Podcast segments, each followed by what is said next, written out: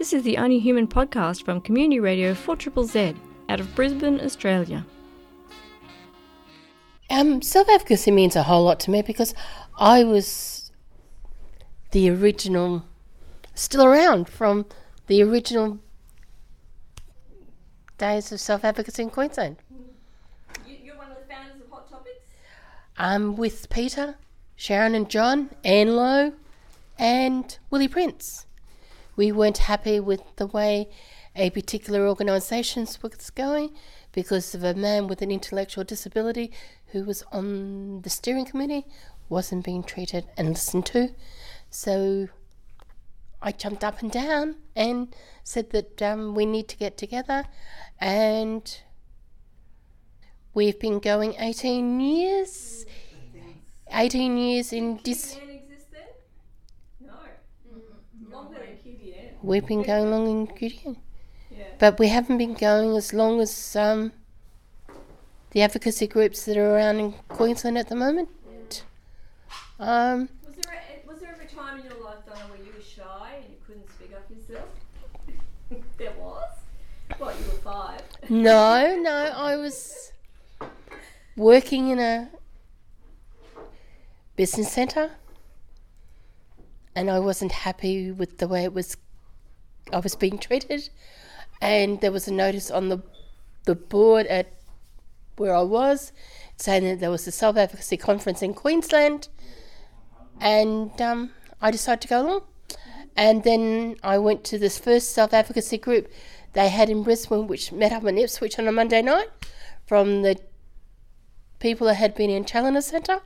So I used to go up every Monday night to their meetings um, yeah.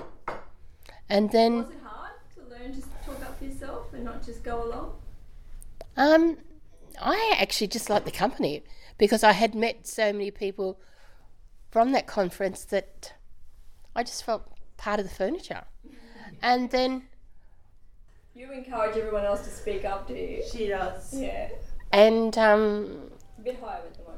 I've actually, I have seen everybody in this group. I've seen everybody's in the whole group. I think we've got 18 members, and I think I've seen been on the journey with every one of them. Though my phone starts ringing at six o'clock in the morning, I have been the two ladies that are bowling. I've been on their journey with them. I've been on the journey with Ted. I've been on the journey with Sharon. Sharon and I go back to.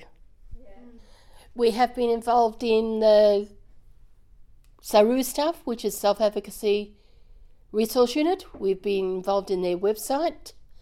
What else have we done, you guys? You had the transport. We've done transport. and then the video. We did the Yeah, video. we did the video. We have done we have done so much. We've been to the Senate inquiry into women with intellectual disabilities being sterilised, which Sharon and Anne spoke up at, didn't you? Yeah. Yeah. Um, QAI. Remember the. Uh, we've had QAI talking about human rights. uh, yeah. We did a survey for human rights, which went to the UN, where we went to the ASID conference. We presented papers. I think I presented four papers. And we're, we're the big round table. And we've done all the round tables that they've had in Brisbane. We've also jumped up and down, got Paul O'Day elected to the Board of ASID, which we're really pleased about. We've had people come talk to us about different cultures.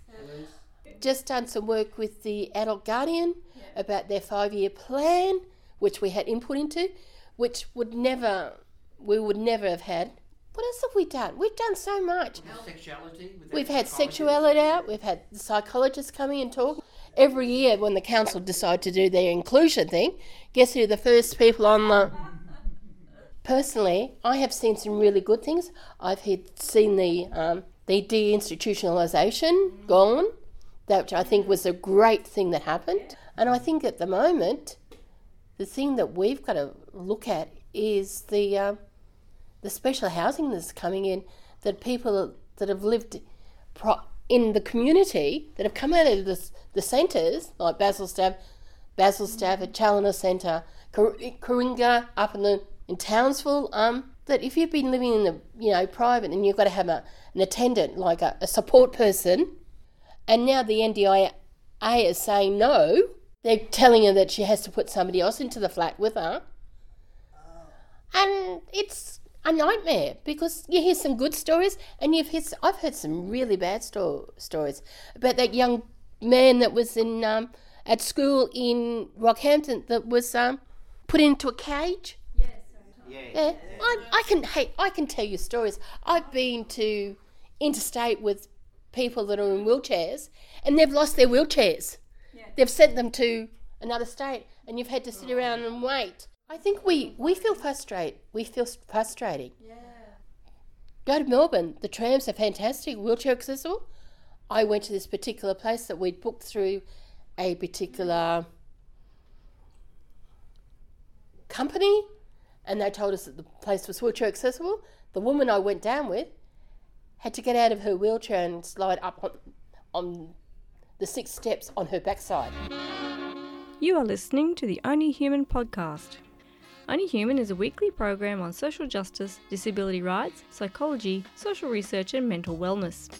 You can listen in Brisbane on 4ZZZ 102.1 FM and Z Digital on DAB Plus radios. Love community media? You can support 4ZZZ by subscribing or making a donation at 4ZZZFM.org.au.